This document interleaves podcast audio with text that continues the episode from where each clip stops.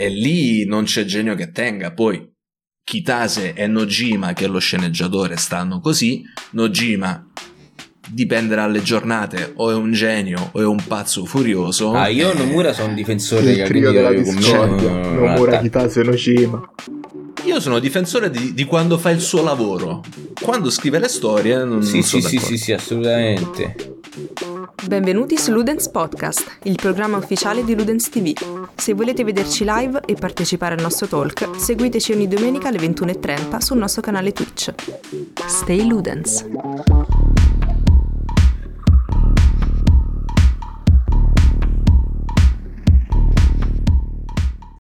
E buonasera, buonasera a tutti, ben trovati su Ludens TV ragazzi e siamo qui in compagnia di Tralix e Mab che è tornato sui lidi ludensi dopo un Binding of Isaac di qualità.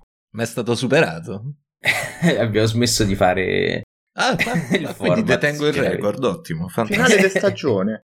Finale di stagione, esatto. Non so se è proprio l'ultimo video che è uscito il tuo o se ne è uscito un altro. Non lo so. Buonasera, signor Ken. Buonasera a tutti, ah, fanciulli stai? e fanciulle. Allora, perché ci siamo riuniti qui questa sera? Volevamo affrontare un argomento di cui tutti parlano, ma che poi nessuno, almeno non ho mai visto qualcuno affrontarlo in maniera, maniera seria, diciamo. E è un po' un elefante nella stanza perché è è un topic dove gli appassionati sono dei puristi, sono appunto come prima si definiva anche Mabbe, sono dei radicali. Quindi ecco, eh, dire cose potrebbero andare a suscitare emozioni contrastanti in una o un'altra persona. E il topic in questione lo potete leggere eh, nella descrizione. È appunto RPG e JRPG. Noi abbiamo scritto una lettera, due generi. Perché? Perché io ho scritto a Mab e gli ho detto senti tu sei un appassionato di JRPG perché comunque ti piacciono i Final Fantasy eccetera eccetera ma hai giocato, giocato Chrono Trigger via discorrendo ha delle rubriche bellissime di gameplay bellissime su, eh, su YouTube. E ho detto cioè dobbiamo parlare della differenza tra JRPG e RPG eh, perché cioè, sono due cose all'opposto che condividono solamente l'acronimo iniziale ma poi comunque no. E lui subito mi ha detto no non è vero. Da dove viene tutto e ho detto, beh, non lo so qual è stato il primo RPG, mi ha detto, ovviamente tutto viene da Dungeons and Dragons. E io ho detto, certo, giusto. Ed effettivamente è così. Quindi quello che volevamo fare è affrontare il tema e capire quali, se effettivamente sono due generi, cioè sono due generi che sono nati dalla stessa radice, ma che poi hanno, giusto dirlo, preso dei binari che sono andati in direzioni differenti. Poi ogni volta al contrario delle parallele, a volte si toccano, a volte no, ci sono dei punti di contatto. Poi, ovviamente, regà, cioè, la tassonomia dei videogiochi è una cosa super complicata. Non credo che sia impossibile da, da mettere d'accordo le persone perché fondamentalmente ogni persona, in base al suo bagaglio culturale, usa una lente diversa per definire la tassonomia di un videogioco. C'è chi lo usa seguendo delle, dei canoni narrativi, chi dei canoni estetici, chi dei canoni di gameplay, come io per esempio, ma nessuno ci darà mai, cioè non ci sarà mai una risposta giusta.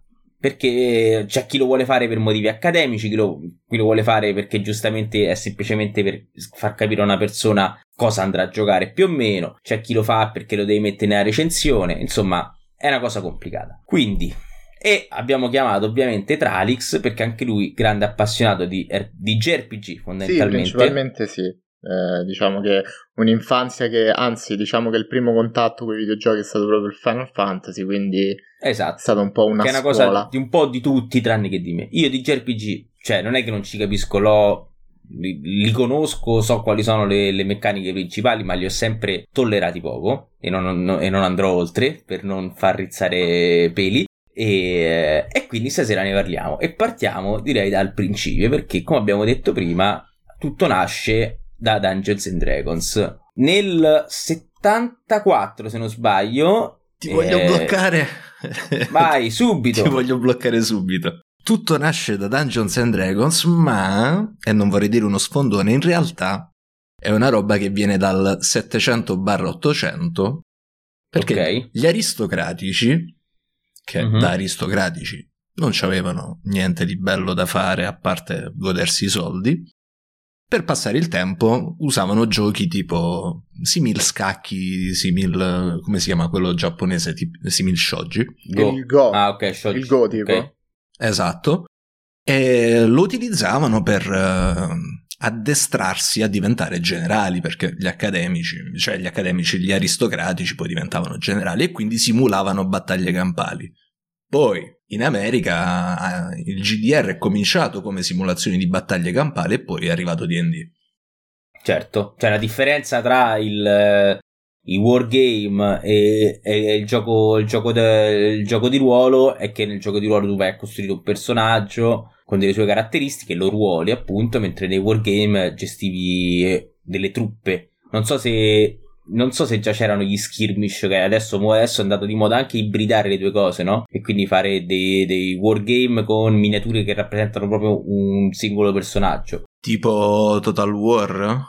No, tipo, tipo adesso è uscito Necromunda, insomma, sono tutti wargame dove però non si usano, cioè l- la miniatura non rappresenta più un'unità, cioè una, un plotone con un numero X di unità, ma rappresenta un personaggio proprio. Ok. Vabbè, quindi insomma, dal wargame si è passati a Dungeons and Dragons, che ovviamente prende, trae tutte le sue radici, cioè tutta la sua linfa vitale estetica da Tolkien e non non fanno fatica, cioè non, non ci provano neanche a negarlo.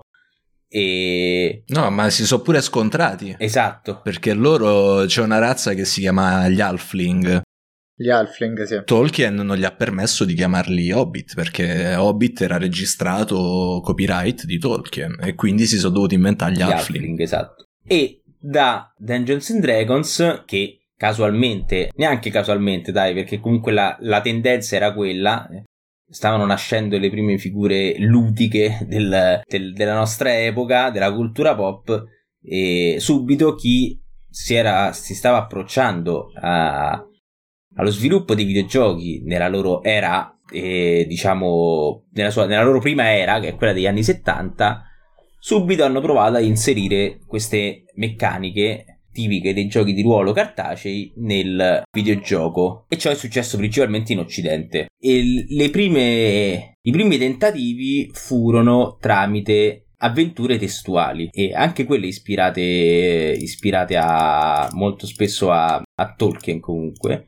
E per, per, chi non c'era presente, le avventure testuali sono praticamente delle, de, dei testi. Immaginatevi comunque i, i, primi, i primi giochi comunque che avevano adesso non mi ricordo qual era la, la dicitura quella precisa, è tipo MS-DOS diciamo, quindi c'era lo schermo ve- nero e il, il testo monocolore e tu leggevi come se tu leggessi il narratore che ti spiegava e poi tramite l'utilizzo di parole chiave eh, come go, eh, tipo anzi move, il nome del posto, take l'oggetto, search qualcosa, il, il, gioco tramite l'uso di quelle specifiche parole chiave andava avanti e ti narrava come un po' come una sorta di libro game, possiamo dire. E voi ci avete mai giocato a sta roba? L'avete mai provato? Troppo, troppo giovane. No, eh, ma non saprei nemmeno come farlo girarlo. No, ma in realtà io so che ce n'è tipo una che gira tipo, praticamente da internet in cui ti dà completa libertà. Però adesso non mi ricordo come si chiama e se durante la live la trovo, intanto faccio una ricerchetta al volo o ve la giro. Perché me lo ricordo che ci avevo visto un paio di video. Il massimo che riuscivo a fare su DOS era lanciare FIFA o Asteroids. Eh, nemmeno si chiamava FIFA, tra l'altro.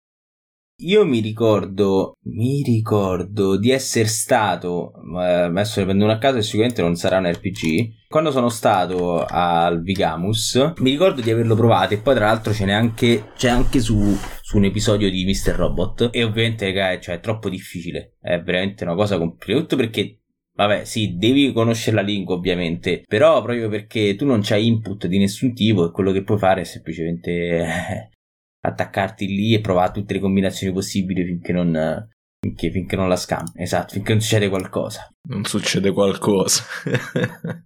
eh, all'epoca gli sviluppatori, ecco lo Zork 1, cosa, cosa hanno pensato? Hanno pensato eh, la tecnologia è questa, cosa possiamo fare per far vivere eh, un'esperienza simile a, a, un gioco di ruolo? È appunto è scrivere, scrivere una scrivere una storia e fare impersonare un personaggio al, al giocatore e farlo muovere in un ambiente testuale.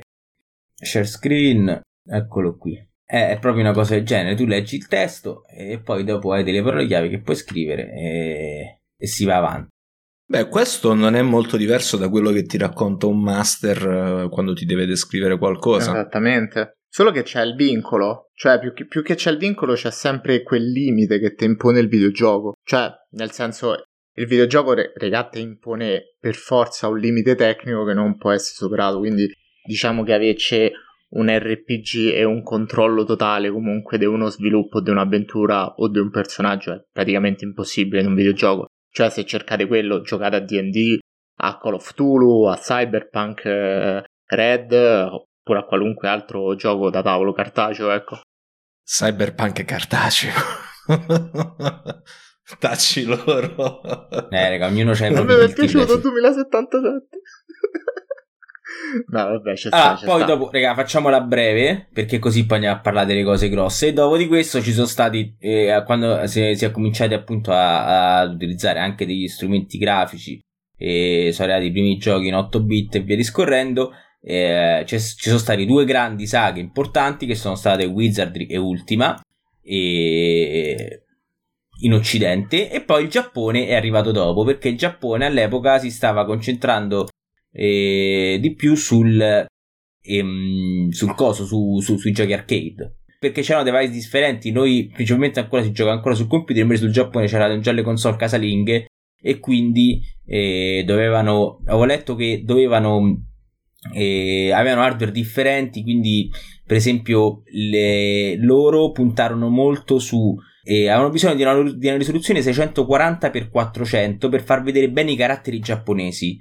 E quindi e i primi, i, primi diciamo disegni in pixel art, quindi i primi sprite che fu, per, per, per, i giochi giapponesi erano a una definizione più elevata di quelli che c'erano in occidente proprio perché ne avevano bisogno per far vedere bene i kanji se, se sbaglio si chiamano così, no? E insomma, quindi, e lì poi esatto, tutti i macelli di traduzione. Quindi c'è stato questo bivio, e poi dopo, da una parte sono nati i JRPG, e da una parte sono nati i chiamiamoli CRPG, cioè i, i, giochi di ruolo per computer, quindi Neverwinter Nights e i primi due Fallout e andiamo avanti.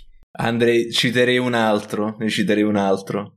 Baldur's Gate. Sì, perché sono il focus della disputa? Perché mentre appunto i CRPG sono andati seguendo comunque diciamo, il background che hanno, da, da, cui venivano, quindi Dungeons and Dragons, quindi molti sono basati su D20, e quindi molti hanno un setting che, so, che è simile o comunque fantasy o comunque hanno delle classi che sono simili a quelle che ci sono su manuali Dungeons and Dragons, eccetera, eccetera. I JRPG hanno preso un'altra strada, quantomeno un'altra strada di facciata, perché poi dopo il sistema, grande Gearing, il sistema che c'è sotto è più o meno lo stesso.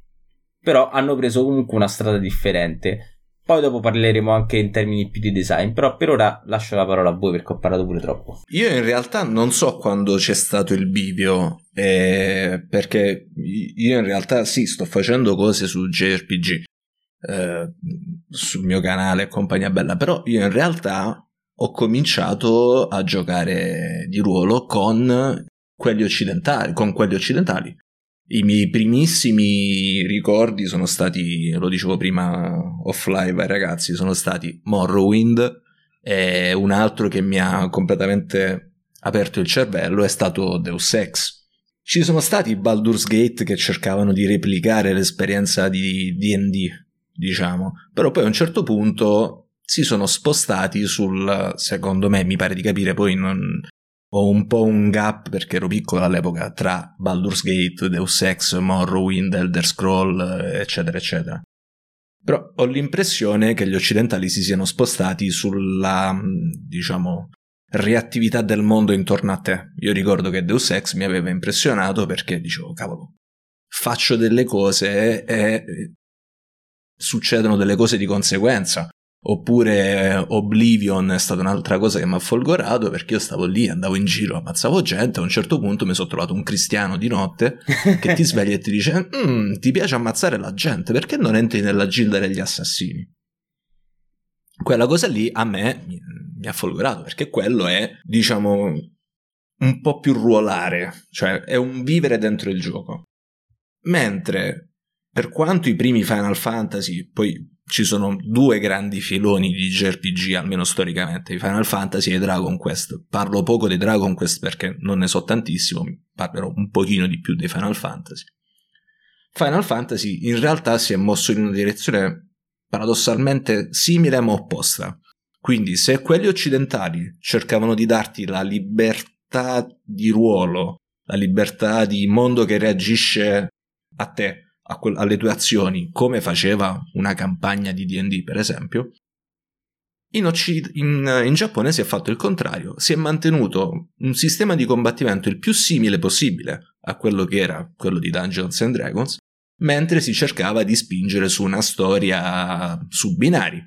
Quindi mh, mm, il mondo non reagiva, tu non avevi delle scelte in Final Fantasy, però avevi turni ed è quella la grandissima differenza tra i Final Fantasy o quelli che vogliamo considerare JRPG e tutti gli altri RPG. Il fatto che sono a turni perché rispecchiano l'iniziativa, le statistiche, eccetera, eccetera, rispetto a quelli occidentali. Poi c'è stata una sterzata e diciamo che eh, da lì in poi chiamare JRPG JRPG è stato un po' complicato. Ovvero la sterzata, secondo me, è arrivata con Final Fantasy 6 e 7 dove hanno implementato il discorso narrativo, dove hanno capito che il futuro di, di quel genere lì stava non tanto nelle, nelle, meccaniche, non tanto nei turni, non tanto nell'ATB e nelle classi, ma nel, nello storytelling, tra virgolette, se così vogliamo chiamarlo, nel raccontare una storia più o meno libera per esempio in Final Fantasy VI avevano sperimentato come fare delle cose, come darti delle scelte. In Chrono Trigger non ne parliamo, lì si sono inventati un sacco di cose, i 13 finali opzionali. E... Però poi quando è esploso Final Fantasy VII, diciamo che i JRPG più andavano avanti da un punto di vista narrativo, più si semplificavano meccanicamente. Final Fantasy VII è ancora di più lotto ti devi impegnare per trovarlo difficile. Cioè, mm, si sono molto molto molto semplificati. Tant'è che dal 7 in poi sono comparsi i super boss. Emerald, Ruby, per bilanciare un po' chi aveva una passione meccanica, strategica. Quindi laddove cominciavano come giochi per sfruttare la strategia di, dei vari D&D eccetera eccetera ma anche gli artwork cioè gli artwork di, di Amano dei primi Final Fantasy sono uno a uno i mostri presi dai manuali di D&D cioè c'è sta pure la Mary, la Mary con, uh, con le spade insomma eh, erano identici. Da lì in poi si sono trascinati perché hanno fatto il 7 hanno fatto l'8 palesemente sulla scia del 7 eh, per non inventarsi niente e poi sono arrivati a non voglio dire cose sbagliate cioè potrei, fare, potrei dire cose imprecise, però poi quando si è trattato di fare 9, 10 e 11 li hanno progettati insieme, contemporaneamente. Hanno detto, ok, il 9 sarà un... Al fantasy. Una sì. chiusura, un addio, una celebrazione di, tu- di tutto quello che abbiamo fatto finora. Il 10 sarà una cosa che va su tutt'altra strada, come è stato, cioè sarà una cosa che vuole stare al passo coi tempi, e l'11 sarà un esperimento. L'11 è quello online, giusto? 12, 13 e 15. O il 12? Non, li, okay. non ne parliamo. No, ok. L'11 è quello online come il 14. Esatto. Quindi per quanto riguarda quelli giapponesi, la, la domanda è oggi come fanno a, in pie- a reggersi in piedi? Ce ne sono un paio però diciamo che diventa un, è diventato un genere un po' di nicchia e sicuramente difficile da innovare, non è, non è semplice. Mentre sul lato occidentale abbiamo tutt'altri problemi praticamente, perché nel lato occidentale abbiamo avuto comunque la stessa cosa, abbiamo comunque la semplificazione per le masse, eh, perché poi comunque il problema è sempre quello. Poi non so, probabilmente i motivi sono stati diversi, però per esempio mh, Dragon Age Origins che adoro, è comunque un passo indietro rispetto ai CRPG classici. Oblivion e poi Skyrim è un passo indietro, Fallout 3 è un passo indietro rispetto a Fallout 2. e poi dopo siamo arrivati a, que- a, quello che è oggi, cioè nel senso l'RPGizzazione di qualsiasi gioco perché re- un po' lo svecchia, un po' lo rende forse più complesso, lo rende più longevo, lo rende più eh, modellabile. Adesso va di moda l'open world RPG perché ovviamente eh, le meccaniche RPG, che poi sarebbero le statistiche o comunque i numeretti, all'interno di un open world gli aumentano comunque la longevità per forza di cose. Quindi anche uno sparatutto come Far Cry diventa RPG dal momento in cui hai le armi che hanno de- dei danni ben precisi, eh, in cui c'hai mm, eh, lo skill tree, in cui... Cioè, e viene anche abusato perché per me, cioè nel senso non, non, è il numeretto, non è la statistica, non è il livello a fare l'RPG, ma è appunto per quanto riguarda il mondo occidentale è una roba super player driven, è, scel- è un sistema di scelte, di bivio, un sistema di morale, cioè sei tu che influenzi il mondo e soprattutto per me un RPG di base deve avere un personaggio che plasmi tu che non ti, è, non ti viene consegnato così. Perché io ho giocato, ho provato a giocare a The Witcher 3 perché non mi è piaciuto, ma comunque, cioè, Geralt è Geralt. Puoi, puoi prendere una scelta o un'altra, ok, ci sta, però Geralt è quello, cioè Geralt è sempre il, eh, il Witcher, un po' burbero, eh, un po' passivo-aggressivo, eh, quel personaggio è, non può cambiare. Mentre, per esempio, un Fallout New Vegas, che al contrario del 3 è un RPG fatto bene, tu sei il corriere, punto. Non, hai, non sai qual è il tuo passato, eh, te lo plasmi come ti pare. Cioè, puoi essere un analfabeta, puoi essere un medico, puoi essere un fascista, puoi essere quello che ti pare. E il gioco è reattivo, come hai detto prima per Deus Ex, no? Reagisce bene comunque a, a quello che vuole fare il giocatore. E infatti è un po' quello il mio problema con gli occidentali, perché innanzitutto si sono anche quelli branciati, si sono suddivisi in mille generi diversi, c'è sta l'action, c'è sta quello isometrico alla Diablo, sì, eh, dimenticavo che c'è stato Diablo in mezzo tra Baldur's Gate e gli altri. E ci sta l'MMO RPG, che pure quello eh, ormai stanno andando in declino, però eh, hanno segnato dieci anni di, di, gaming e passa alla Blizzard. Sì, sì, sì, ha no, fatto il, uh, i suoi numeri. E, e la mia difficoltà è che io, avendo poi giocato a DD, faccio una distinzione Certo. molto netta tra ruolare e giocare. Per me sono due cose completamente diverse.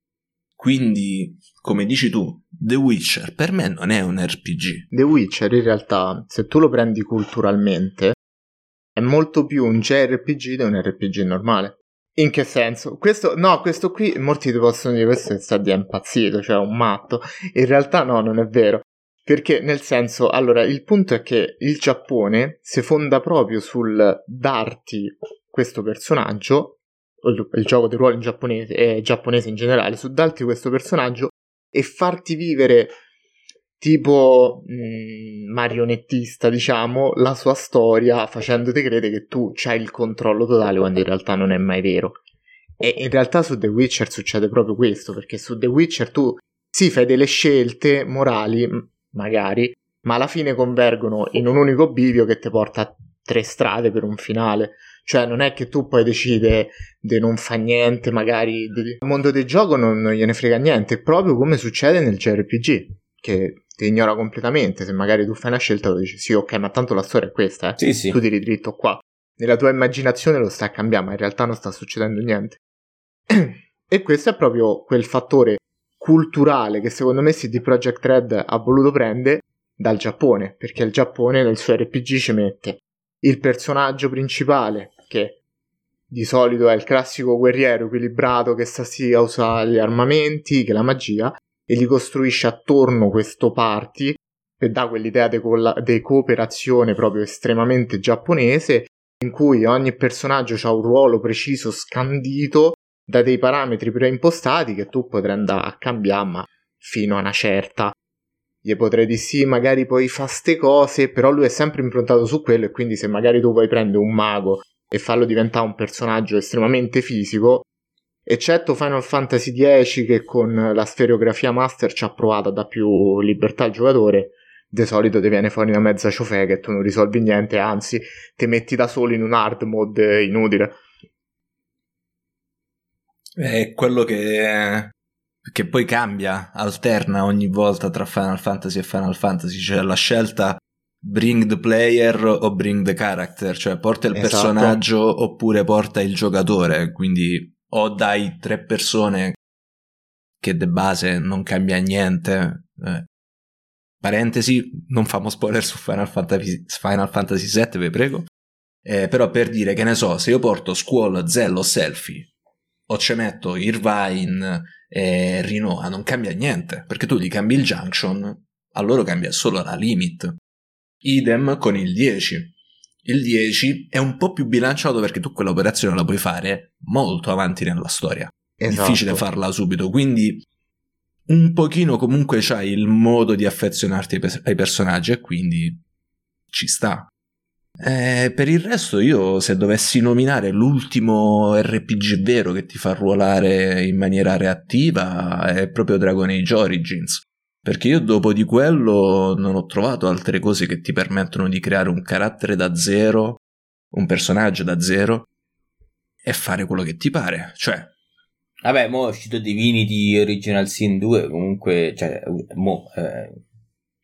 eh ecco, Divinity Original Sin, infatti la, la, mia speranza per il futuro degli RPG veri, se così vogliamo ah, chiamarli, sta in Baldur's Gate 3 che lo sta sì, facendo sì. la Larian.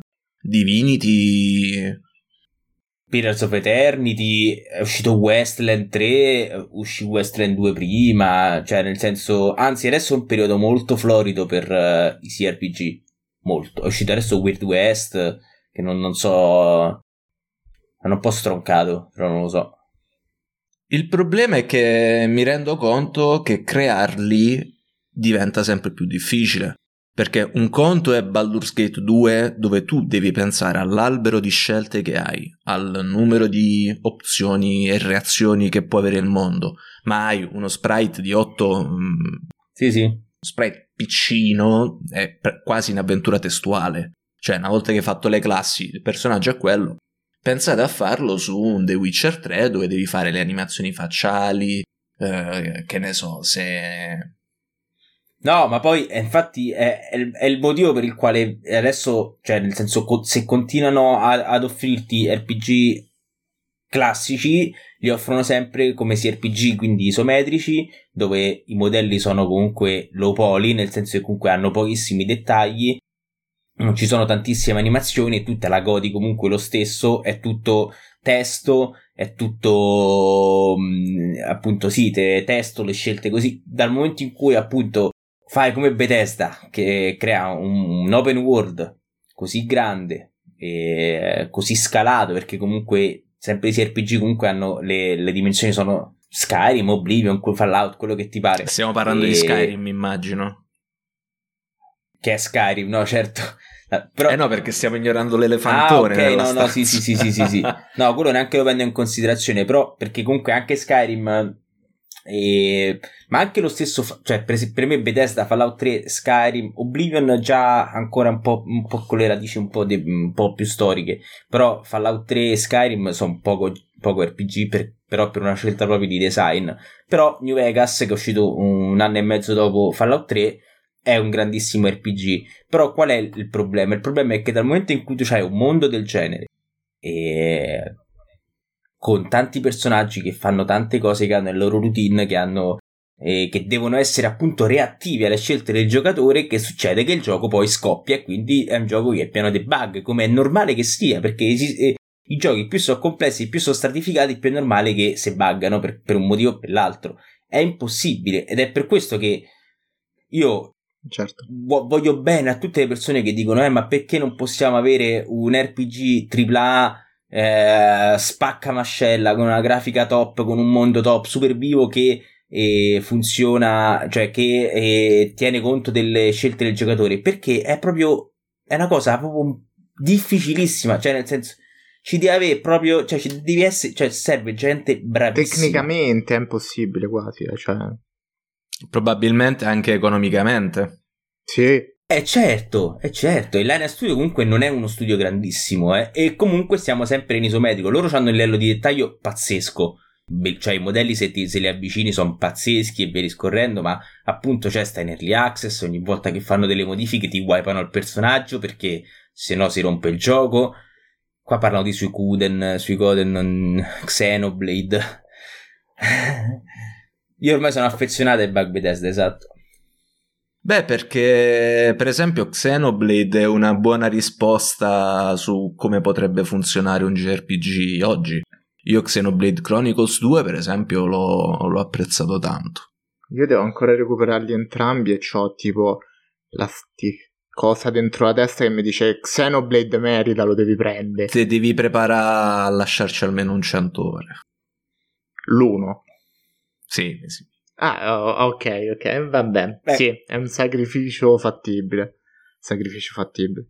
Poi dipende, alla fine Sì, 100 sì, sì. ore se il gioco ti piace. Ormai sono cioè, affezionato ai bug Bethesda, dicono, ma ci sta, ma pure io, ma cioè, a me non me ne frega un cazzo. Io, cioè, Fallout New Vegas, eh, eh, cioè, mi si è rotto più, cioè, più- so più le volte in cui mi si è rotto in cui sono riuscito a finire una run, perché tra le mod, eccetera, eccetera, si rompe, cioè si rompe, ma si rompe anche da solo, eh, eh, però, ma lo stesso Fallout 3 comunque, cioè, nel senso, ma poi li vedi, poi Bethesda ovviamente c'ha, c'ha- ormai c'ha quello stile che ti offre le, le cose che sono, mh, e, c'hanno, cioè almeno all'epoca, adesso mo vedremo con sto Starfield, però all'epoca cioè, non c'avevano una cura, cioè i personaggi non c'avevano animazioni, erano lì imbalsamati, si muovevano come con le scope nel culo, cioè nel senso non era cioè non era una roba di qualità, cioè c'avevano standard basso, no?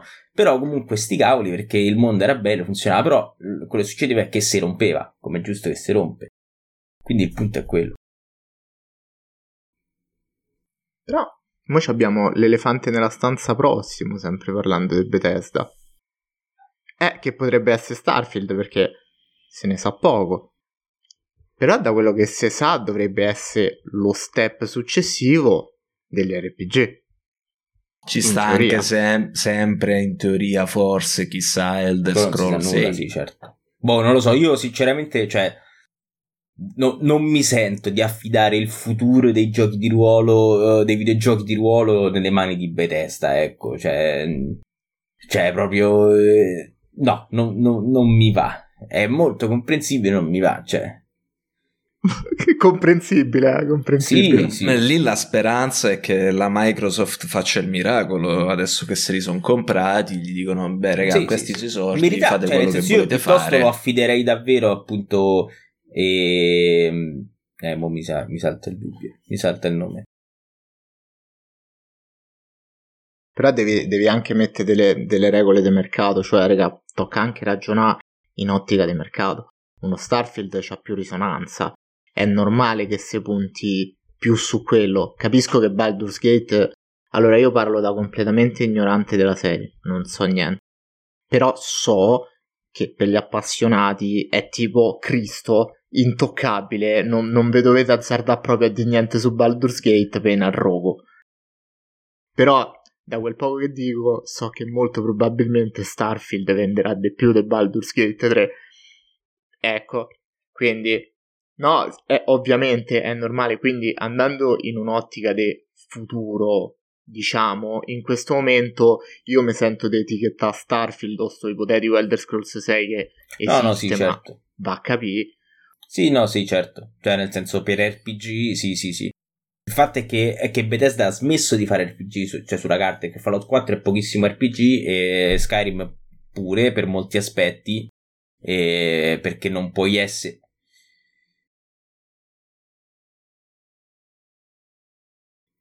E ma po- sei, sei tutto, poi, oltre, oltretutto Skyrim può essere tutto, cioè può essere un maestro dell'illusione, un guerriero, un mago di tutte le magie possibili e immaginabili e ness- puoi far parte esatto, puoi far parte di tutte le Però le guardie le, le gilde, coalizioni senza che nessuno ti dica un cazzo, puoi, puoi essere un assassino, un guerriero, quello che ti pare. Però sì, ci sta, Mhm. o comunque se non Bethesda, Obsidian, che, che comunque eh, stiamo sempre di Microsoft stiamo parlando ormai, quindi, quindi ci sta. E invece per, i, per Skyrim e Fallout 4 sì, sono Luna Park, esatto, sono parchi a tema, sì, sì, sì, assolutamente. No. E invece per i JRPG è un po' più complicato perché, come ha detto Mab, genere a turni, ringraziando Dio perché io li odio, sta un po' scemando. Sta parecchio scemando nel senso che sta vivendo lo stesso problema, cioè nel senso il JRPG a turni sta ai, agli action JRPG come eh, gli RPG classici eh, alla Baldur's Gate stanno a eh, i Fallout, gli Skyrim e tutti, tutti, i finti RPG del, del, um, alla occidentale, ecco. Perché comunque quelli che stanno andando di più, quelli che stanno a fare, cioè proprio per l'industria, quelli che stanno andando di più, so, tranne, rare, rare, tranne eccezioni tipo la Atlus, Atlas, non come si chiama, e, um, sono quelli action. Che ne pensate? Sì, infatti io volevo rispondere, ho visto una bella domanda in chat uh, che mi, che mi colpisce dritto Final qui Fantasy al cuore, eh, ce l'ho con te Shaq, eh, ovvero Final Fantasy XVI, che ne pensate? Che mi sono preso la PS5 apposta, eh, tra parentesi, per farti capire che ne penso, nel senso che ovviamente Final Fantasy ha abbandonato il genere a turni, quello si è capito, anche Final Fantasy VII Remake non è a turni, è un action RPG. Io dico purtroppo. Però, Pure io. Ok, quelli sono gusti personali. Pure io. No, ma penso che eh, sarò ottimista. Considerate il 15 è l'unico gioco che io abbia mai dato via dei giochi che ho comprato. E il 16 mi dà speranza perché lo stanno facendo. Lo sta facendo il team del 14. E il 14 Vabbè, World of Warcraft si è ucciso da solo. E Final Fantasy 14 stava lì pronto. No, no, è un bellissimo gioco, sì, senza dubbio. Sì, però, però 14 il 14 sì, sì, sì. Eh, ha avuto la risurrezione proprio ed è stato osannato come per quanto io, ahimè, non abbia mai avuto il tempo di giocarlo appieno, è stato osannato come il vero Final Fantasy XV. Quindi, considerando un po' quello che si vede dall'art direction, considerando i temi molto politici, un po' la Final Fantasy XII, considerando che Peggy 18 cosa che non è Final Fantasy VII Remake. Sì, no, ci sta assolutamente. Ma anche a me, me ma mi, ha, mi ha attizzato più che altro l'ambientazione fantasy perché quel, cioè... hanno ripreso la politica medievale cattiva di Final Fantasy XII. Eh sì, è il 12. A me infatti mi ha ricordato subito il 12 che tra l'altro purtroppo è uno dei più eclissati. Sì, no, cioè, veramente, parli di Final Fantasy, nessuno te nomina il 12, che nonostante ci abbia tanti difetti, in cui il primo è il protagonista più, più stupido della serie. È perché l'unico protagonista che, che, che, non conclude, come si suol dire. Esatto, cioè... Però per il resto Final Fantasy XII sì è stato un esperimento, soprattutto a livello di gameplay. Era quello con gli archetti, allontanamento no? dal turno totale, però era un bel gioco. Io la follia che non mi spiego è come non abbiano mai ripreso il Gambit da nessun'altra parte, se non in Kingdom Hearts 1. È vero. Cioè, in tutti gli altri... Il Gambit è un, un diciamo una specie mm-hmm. di intelligenza artificiale che tu puoi programmare per azioni che puoi attribuire ai personaggi non giocabili. Tipo Final Il Fantasy XV. Tu hai Noctis e c'hai gli altri tre Gini Pippi che ti accompagnano.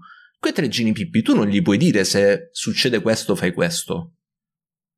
In maniera molto blanda, ma nel 12 tu potevi fare delle, delle combinazioni dove veramente giocavano meglio di un'altra persona in co-op praticamente. Quindi no, sì, non, sì, ca- non, capisco come mai non se lo siano mai portati appresso. E credo sia stato Hiroyuki Ito a fare quell'operazione del Gambit, che, eh, che è lo sì, stesso che si è inventato la così TB, complesso. Eh, mi... Eh, sì. Ce l'ha nel primo, poi nel secondo e nel terzo è diventato obsoleto. Sì, c'è, ma un po' meno. Il primo non mi, non mi, ricordo quanto fosse complesso, però mi ricordo che tipo Dragon Age Origins o comunque tutta la saga ce l'ha quella roba.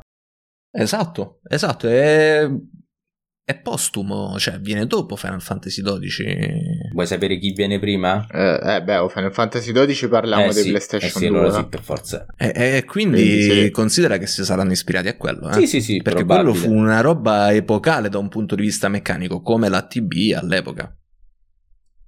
E poi nel- nella versione, a noi ci è arrivata la versione storpiata. Certo. perché in Giappone è arrivata la versione col Gambit più il job class devastante che era quello de- che poi è arrivata da noi con Zodiac Age che è la remastered che quello è proprio il Final Fantasy XII definitivo cioè una roba fuori di testa quel titolo Diciamo che negli ultimi 10-15 anni hanno imboccato un sacco di strade sbagliate. Vediamo, lì il problema è stato, Guerra, sì. è stato uno, cioè purtroppo sono passati da azienda indie a multinazionale. Quello che è successo, sì, quello che è successo con Final Fantasy VII, dopo Final Fantasy VII, prima c'era uno che decideva, diceva, sì, se fa così, no, se fa così, questo mi piace, questo non mi piace, adesso tu c'hai un board di stakeholders a cui dar conto. E ti dicono "Mm, no me devi fare la versione PSP tesora che va a fa sta roba qua eccetera eccetera. E quindi quanto ho odiato sta roba. tutto. Sì, sì, no, voglia, certo. Vabbè ma- in realtà quella è una, è una questione politica alla fine eh, Rubio perché lì Sì, sì. il buon Sakaguchi l'aveva designato il suo successore che era Kitase il problema è Mhm. che Kitase Sì. non aveva il carisma alle fiere di un Nomura che, che può essere il carisma di un Kojima e lì non c'è genio che tenga poi Kitase e Nojima che è lo sceneggiatore stanno così Nojima dipende dalle giornate o è un genio o è un pazzo furioso Ah, io Eh, Nomura sono un difensore il che trio della discordia Nomura. Kitase Nojima Io sono difensore di, di quando fa il suo lavoro. Quando scrive le storie non, Sì, non sì, sono sì, d'accordo. sì, sì, assolutamente. e quindi qua si ritorna sul finale di Final Fantasy VII Remake un'altra No, no, volta no, no, no, no, Due- no, no, no, regà, no, che, no. Che, che io do ancora... Domani, domani mi esce, domani mi esce la, la fine del CD1, quindi occhio. Eh sì, Ah, allora tu hai già, tu hai già superato il remake. no, io adesso faccio il classico e poi faccio il remake perché, che, che se ne dica, che, che Nomura sia un cavaliere oscuro del videogioco, non lo so eh, come lo vogliamo chiamare, uno passato al lato oscuro. Comunque Ah, è un'operazione unica quella che è successa con Final Fantasy VII Remake. eh. Cioè, è, è è la prima volta nella storia che lo stesso autore fa il reboot di se stesso, per quanto abbiano tagliato un po' di gente, tipo l'art director, però comunque stanno Nomura e Nojima, quindi. A sto punto ti posso dire, adesso magari sembro cagacazzi, però se c'avevi intenzione di fare il remake subito dopo il 7, non farlo, ma fa prima Crisis Core. Certo, certo, già, già programmato. Ah, ok. Appena finisco allora il. 7 faccio Allora live. Crazy Score. eh, Però ecco, quella per esempio è una strada, è una, una potenziale strada dei JRPG, volendo. Ovvero quella del sistema a combattimenti mischiato con l'ATB e non è né carne né pesce, però è una delle strade che sono state tentate dal punto di vista dei JRPG. Mi vengono in mente un altro paio di casi eccellenti che sono stati già nominati in chat. Uno è Persona 5. Persona 5 è il più bel JRPG degli ultimi dieci anni. E l'altro che spigne tanto è Xenoblade. Xenoblade va, va molto E molto Shin Megami forte. Tensei? Però eh, su quello sono un po' ignorante, Eh. ahimè. Uguale, no, no, no, no. Allora il 5 ho in mente di comunque recuperarlo. Però Shin Megami Tensei, ecco, da quello che, che so per aver visto in giro, oppure essere andato in forma sulla serie, è quel JRPG puro che in ogni caso te mazzola. Nel senso è quel JRPG di tosto a cui ci devi stare dietro e in cui se fai una minchiata sei fottuto. Quindi diciamo è un po'... È un po' più per quel pubblico hardcore, Ah, gaming- fatto- hardcore gamer del JRPG. Ok. Il fatto, sapete qual è? È che cioè, noi possiamo pure star qua tutta la sera a trastullarci a vicenda su quanto siano belli i JRPG, eccetera, eccetera, perché, vabbè, perché ci, sie- ci siete, io parlo per voi perché io non, non, l'ho- non li ho mai calcolati, però perché comunque tutta la chat è grande fan, abbiamo radunato solo fan di JRPG stasera. e quanto sono belle, eccetera, eccetera. Però poi davvero bisognerebbe pure andare a vedere, come dicevo prima, come vanno le vendite, quanto tirano, perché cioè certo. ad oggi il JRPG che vende di più, esatto, il JRPG che il vende di più è, è Pokémon. E vende non perché è un JRPG, ma perché è Pokémon. Però questo per dire che sì, il futuro è molto di nicchia, non c'è niente di male a rimanere nella propria nicchia e nel voler eh, fare un persona o uno Shin Megami Tensei eccetera eccetera però è anche vero che cioè nel senso una volta che secondo me eh, queste sono speculazioni una volta che questi grandi brand o comunque eh, questi grandi software house che hanno fatto la storia eh, o dovranno scontrarsi col fatto che non, non ci rientrano dei costi di produzione o smetteranno di fare videogiochi il rischio è che il JRPG cominci a sparire Così come rischia. Sì, sì, sì, diventi proprio una roba ancora sì, più di nicchia. Ma tanto. Cioè, Final Fantasy VII ha avuto quello che ha avuto, che rimane ad oggi il gioco più venduto mm-hmm. della Square. Eh? C'ha credo 13 milioni di copie. Quello è successo perché. Su... Ma l'originale? Sì. L'originale ha fatto il doppio rispetto al remake eh? di vendite. Ma questo perché era un periodo certo. storico particolare, cioè noi dobbiamo considerare che sono tutti giochi che escono a distanza di anni l'uno dall'altro su console diverse, cioè Final Fantasy VII è Final Fantasy VII perché è uscito con PlayStation 1, certo. perché ha spinto la PlayStation 1. Io eh... ricordo mio padre che mi diceva la seconda vita Final Fantasy VII quando ci giocava, e, la mia seconda vita. E vi ricordo che all'epoca le console, chi di noi non aveva una console moddata? No, certo quanto eh, no, quello, no, no, sì, quanto sì, quello sì, ha, fatto, ha, fatto, vincere la PlayStation rispetto alla Nintendo. senza dubbio. Assolutamente. No, io intendo, intendo eh, JRPG a turni, eh, eh scusatemi. Eh, ma quelli, quelli sono, saranno sempre di meno. Cioè, un altro caso esemplare è stato Yakuza. Ma lo prendo lo prendo con le pinze perché io adesso sono 30 settimane, sono 7-8 mesi che gioco Persona 5 live. Prima ho giocato Yakuza. Non mi ero reso conto che Yakuza ha copiato tutto da Persona 5. Sì, sì, oh, tutte le meccaniche sì. a mani basse. Quindi alla fine. Se, Yakuza, se sta a giocare Like a Dragon, sì. sì. Yakuza è rimasto. rimane un anime super lungo, fondamentalmente. Però questo ci può portare un'inter- a una discussione interessante sul, sul lato mm-hmm. occidentale, ovvero nel momento in cui i JRPG si sono spostati su una parte più storytelling, più narrativa, eccetera, eccetera, si sono semplificati. Uh-huh. E la difficoltà? Cioè, loro per, fa- per, mettere, per accontentare i giocatori più esigenti, più chiamiamoli così hardcore, se vogliamo, se vogliamo usare questa definizione, hanno, si sono inventati i super boss, no? Che è successo nel, nel lato occidentale? Nel lato occidentale hanno preso l'EXP, hanno preso il livello orizzontale che sono i vari skill tree, eccetera, eccetera. Parli di profondità delle meccaniche parlo di difficoltà, difficoltà in generale senso... perché nel momento in cui uno vuole aprire cioè i, i JRPG sono diventati più semplici perché volevano aprire il mercato a più gente possibile certo come si sono ah, comportati okay, vabbè, semplificato le quelli meccaniche. occidentali invece? No, in realtà se, secondo che... me hanno complicato le meccaniche che però non servono a niente. Penso sempre a The Witcher 3, mm. no? The Witcher 3 il livello non ha un impatto particolare. Tu non puoi fare una build su The Witcher 3 che ti no. cambia la vita. E...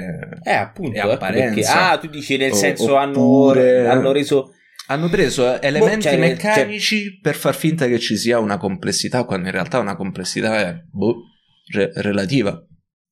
No, sì, sì, sì. Cioè, per esempio, cioè, già, già, il fatto che hanno abbandonato il sistema a dati, no? E prima nei Baldur's Gate tu vedevi proprio il risultato dei dati quando giocavi. Già quella è una cosa. Eh sì. Certo. Ma davvero? Sì, ma c'è anche in Divinity, se non sbaglio. Comunque te lo dice quanto hai rollato, se non sbaglio. No? No, in Divinity, in Divinity non si fanno i roll, mi pare.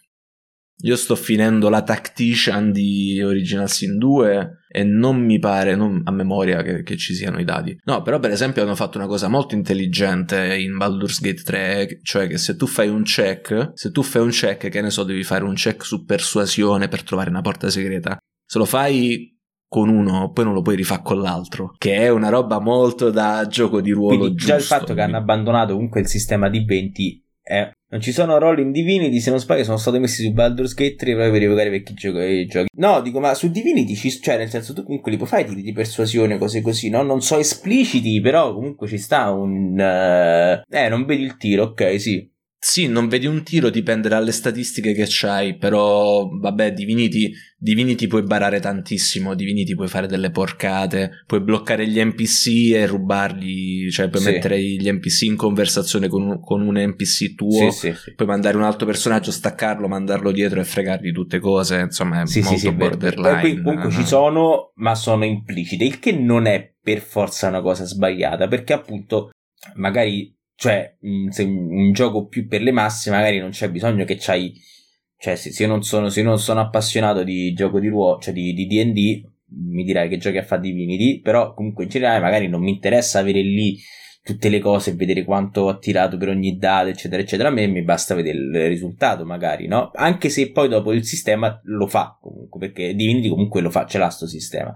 Invece i giochi di ruolo poi dopo normali eh, l'hanno perso, hanno persa tutta sta roba, cioè nel senso sono appunto cioè sono statistiche che poi sono un po' fine a se stesse, ma lo stesso mh, È la cosiddetta gamification, cioè ce l'ha pure l'applicazione della Nike, l'esperienza dei livelli, quella per andare a correre. Qui- Quindi Sì, sì, Esatto, sì, no, ma io esatto. sono cioè, son super d'accordo con te. Tu chiedevi anche, no, appunto, eh, gioco di ruolo vuol dire appunto ruolare, no? Cosa che molti giochi che si definiscono RPG non ti permettono di fare. E questa è una componente fortissima, perché un gioco come Deus Ex, che non è un RPG puro, ma è comunque, cioè, cioè ha molto dell'RPG, ma pure mh, ha fatto nascere tutt'altro genere, che è il genere comunque dell'immersive sim e via discorrendo, che poi non è proprio un genere l'immersive sim, è più un, design pattern, diciamo. Cioè è uno stile di design e ti fa comunque costruire un tuo personaggio, cosa che Cyberpunk eh, non te lo fa fare, non te lo fa fare. non ha fatto. No, a parte che Cioè, te lo fa fare, ma non sì, cambia sì, niente. sì, cioè, a parte che non cambia niente, cioè nel senso se io ho un fucile da cecchino o se, ti ha- o se hackero una persona da lontano, il risultato su schermo è identico, cioè nel senso facciamo la stessa identica cosa. Cioè tu mi, ha- mi offri quattro modi per fare la stessa identica cosa, cioè uccidere una persona. Poi dopo al di fuori di quello, tu l'unica scelta che fai importante, importante, l'unica scelta che sì, è il come, esatto, ma è E il come. non lo so, io ma neanche, ma neanche, cioè nel senso Sandbo- una sandboxata un po' scrausa, diciamo. eh sì, cioè boh, sa- cioè, Cyberpunk è un gioco uno sparatutto d'azione con delle con, ah, con, delle, con le statistiche, punto. Cioè, fatte pure male perché hanno una curva, nel senso che sei scarsissimo, poi di punto in bianco sei OP e non ti tocca più nulla, sei una macchina da guerra e basta. Però non è un RPG. E loro almeno hanno avuto la decenza di. No, mo mi sa che l'hanno rimesso nel- su- sulla pagina Twitter, mi sa che hanno rimesso RPG, prima non l'avevano tolto. Ma nemmeno looter shooter. Perché, cioè, io se ti devo dire giocate un looter shooter, non ti dico giocate Cyberpunk, ma ti dico giocate Borderlands 2. Se ti vuoi giocare un looter shooter.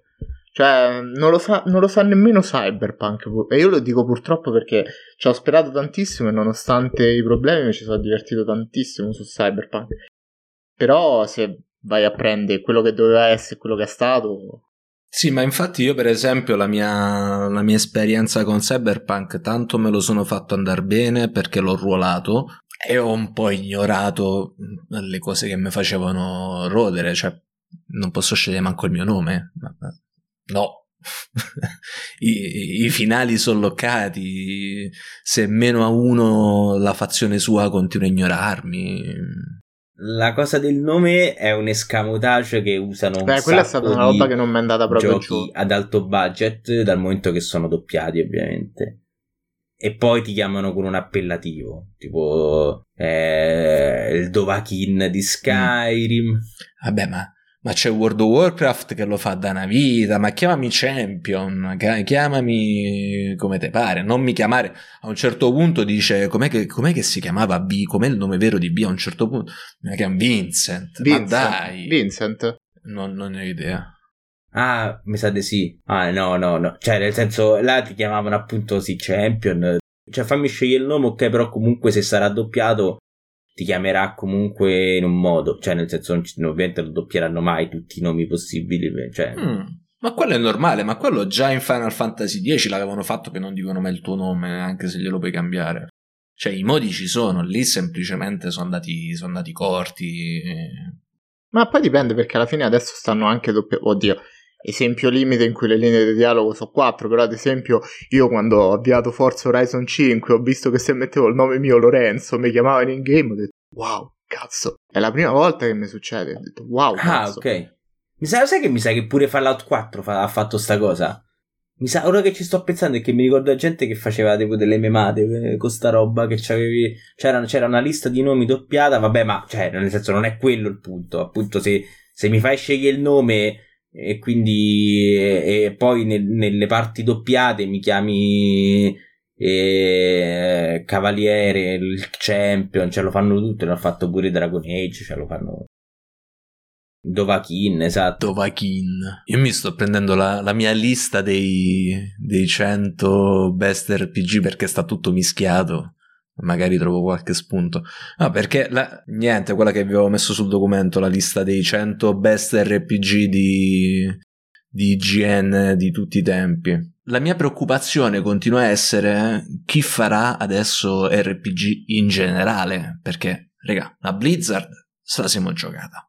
Quindi Diablo 4 dubito mai uscirà, per quanto Diablo 4 non sia nemmeno un RPG. Bethesda se li siamo giocati, L'Arian, eh, l'Arian CD Projekt hanno fatto l'annuncio il nuovo The Witcher con il gatto. Cioè, questi vogliono fare. Voglio, vogliono fare la scuola della lince che sono più matti scocciati psicopatici del mondo di The Witcher. Boh, no, mm, non lo so. E rimane, mi rimane in testa la Larian, che sono gli, gli unici che mi danno qualche speranza. Non abbiamo nominato Mass Effect, perché io con Mass Effect non ho mai bazzicato tantissimo, ma eh, eh sì, la BioWare è un'altra che si è bruciata, cioè si sono bruciati tutti, quindi non vorrei che fosse proprio un, uh, un genere in decadimento. Nel... O magari alla gente non interessa ruolare. Quanti giocano, che ne so, Elden Ring ruolando? Alla gente non interessa ruolare. Guarda che, guarda che è, è vero, eh, perché cioè alla fine se tu vai a vedere approcciare un gioco di ruolo volendo ruolare un personaggio, raga, è un approccio estremamente. Per quello probabilmente è una roba che non interessa. Cioè, io mi sto a giocare Elden Ring di ruolo col mio personaggio storico, ma quanti lo stanno a fare? Boh. Anche perché cioè, è, è, è veramente molto difficile poi tenere separati i due modi di giocare, cioè il ruolare e il giocare. Perché nel momento in cui tu ruoli. Eh, certo, noi abbiamo un amico eh, Paoletto da noi che. Cioè, no, no, no, poi dopo alla fine l'ha fatto, però Paoletto eh, aveva, aveva, iniziato il gioco, ha parlato con. Eh, come si chiama? Melina? Mi ricordo più. E con Melina e dice: detto io non mi fido. Eh, il mio personaggio non si fida di Melina e si è fatto la soul level 1 per tipo 60 ore, una roba del genere ah, certa quando stavamo giocando e ha ceduto solamente perché non poteva avere il, l'oggetto del multiplayer che ti fa attirare le, le, le invasioni. Ha detto, vabbè, fa culo se mi devo rovinare il gioco così, no. Però comunque, appunto, eh, non, non, Cosa che per esempio ti permette Undertale. Uh-huh. Sì, tu Undertale puoi farti la level 1 certo. come ti pare. Ma infatti, appunto, il, il, il, ruolare per come lo intendi tu sarà possibile solamente in uh, esperienze piccolissime, molto appunto, cioè dalla produzione indie, quindi dalla produzione a budget molto più basso, che ti permette di avere un trade-off eh, lato tecnico, artistico, però artistico inteso proprio come eh, più tecnico, diciamo, sì, non proprio arti- un trade-off di lato artistico, di lato tecnico un po' più basso, però lato creativo più alto e quindi puoi riuscire a fare una roba là, Undertale, dove davvero sembra che il gioco si, si stia scrivendo sotto i tuoi occhi per quanto è reattivo rispetto a quello che tu fai. Io mi sono fermato su Pokémon Sole e Luna, scusate. Sì, vabbè, ma quello poi non fa nemmeno testo perché è una. Sì, no, cioè... È un'opera fatta da una persona sola, quindi. Dai, vendimi sto Chrono Trigger perché io l'ho sempre voluto giocare, ma non, non mi ha mai eretto. Sì. Ti devo vendere Chrono Trigger. Ah, allora, eh, considera che Chrono Trigger, paradossalmente, è un gioco che si è potuto fare solo in quel momento storico preciso. Cioè, se lo volessi fare oggi non uh-huh. si mhm. potrebbe fare, se l'avessi voluto fare cinque anni prima non si poteva fare. Paradossalmente, perché è un gioco che, come dice il nome, parla di viaggi nel tempo. Quindi il fatto che un gioco possa essere stato creato solo in quel momento e sia un'esperienza produttiva irripetibile, già quello. Perché? Perché? Perché è successo subito prima di Final Fantasy VII, quindi prima che la Squaresoft esplodesse, okay. ed è successo... Ah ok, quindi che arrivasse esatto, il 3D. Ed è successo che due grandi competitor, sì. cioè Enix che faceva Dragon Quest e Square che faceva Final Fantasy, hanno detto, forse perché c'era in aria fu- la, la poi successiva fusione, Regà, facciamo un gioco per il gusto di fare un gioco senza pensare ai sequel, senza pensare ai soldi, senza pensare a niente, solo perché vogliamo fare un bel gioco e raccontare una bella storia. E quindi tu c'hai Sakaguchi, che è Dio sceso in terra, del Dio sceso in terra degli RPG. Kitase, eh, Nomura, Uematsu, e tutti quei Toriyama che è lo storico character designer di, Toriyama. di Dragon Quest. Uh, come si chiama l'altro? Masashikato? qualsiasi nome io farei dire una testa. stronzata l'altro me, l'e, l'equivalente di Sakaguchi di Dragon Quest. E, sì, e hanno sì, fatto sì, cato, questo JRPG fatto completamente a mano. Cioè tutti gli altri JRPG hanno gli incontri casuali. Qui e ogni già questa cosa mi piace. è progettato e per ogni incontro ed è visibile a schermo quello che poi succede su Final Fantasy XII, anche se non in maniera così curata. E si sono inventati un sistema di combo che è quello che poi è arrivato anche in Kingdom Hearts, per esempio. Cioè, tu hai. sei abbastanza su dei binari, però i personaggi interagiscono tra di loro anche se ti lasciano una libertà strategica. Hai una libertà strategica, ma allo stesso tempo ha senso far interagire tra di loro i personaggi. La storia è scritta in maniera eccezionale, tu considera che è uno dei primi casi in cui ci stanno tanti finali multipli, cioè tu c'hai 13 finali diversi. È meccanicamente spaventoso, potresti tecnicamente lì fare anche una level 1 volendo, perché è stato pensato con il, proprio con le challenge in mente, tant'è che c'è anche il New Game Plus, è stato uno dei primi casi in cui hai il New Game Plus. E che altro fammi pensare per, per vendertelo? È un gioco particolare perché non è, non è, mai arrivato da noi perché era un gioco fatto per i giapponesi, paradossalmente. Cioè, se Final Fantasy VII è stato fatto con la mente agli occidentali, eh, Chrono Trigger è stato fatto per amore di quel genere lì, per amore di fare un videogioco e per farlo per i giapponesi, tant'è che quando uscì vendette 2 milioni e 300 mm-hmm. copie, di cui 2 milioni sono in Giappone. Era palesemente solo per i giapponesi ed è uno dei primi casi in cui quello che fai ha delle conseguenze, quindi anche come ti comporti ha, ha dei risvolti molto fighi. Ed è un, un, gran bel classicone. Mi bastava la rana come personaggio per farmi. Eh, ma quella è proprio, quella è proprio l'arte di Toriyama, che è una roba che allucinante. Toriyama, cioè Dragon Ball principalmente si vende per character design, che è una roba fuori di testa.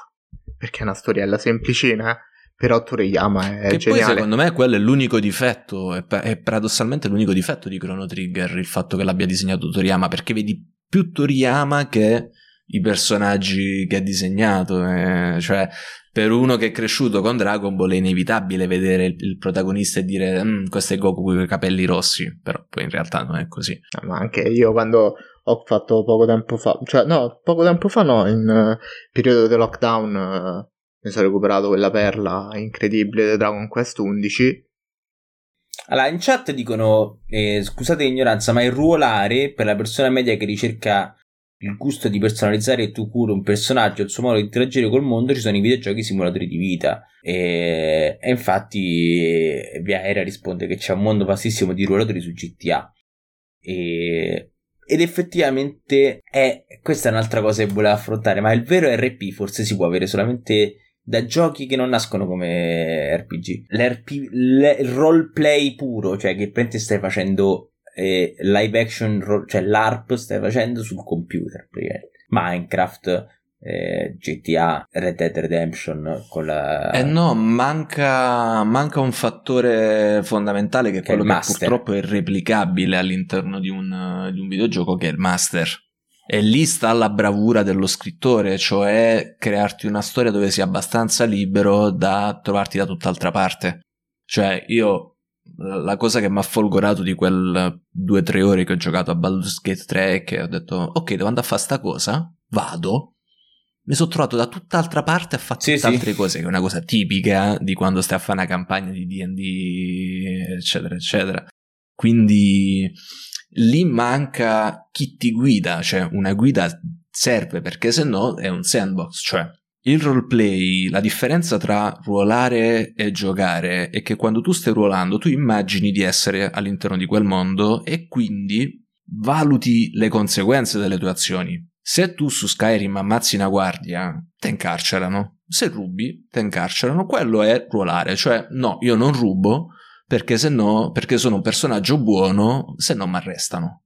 Nei sandbox non so quanto succedano queste cose, cioè serve il sistema legale, serve il sistema di una guida verso una missione più ampia, perché poi l'esperienza in DD nasce proprio per quello, ovvero tu man mano che vai avanti nella storia diventi, se sopravvivi, diventi più potente degli altri. La giustificazione è l'esperienza.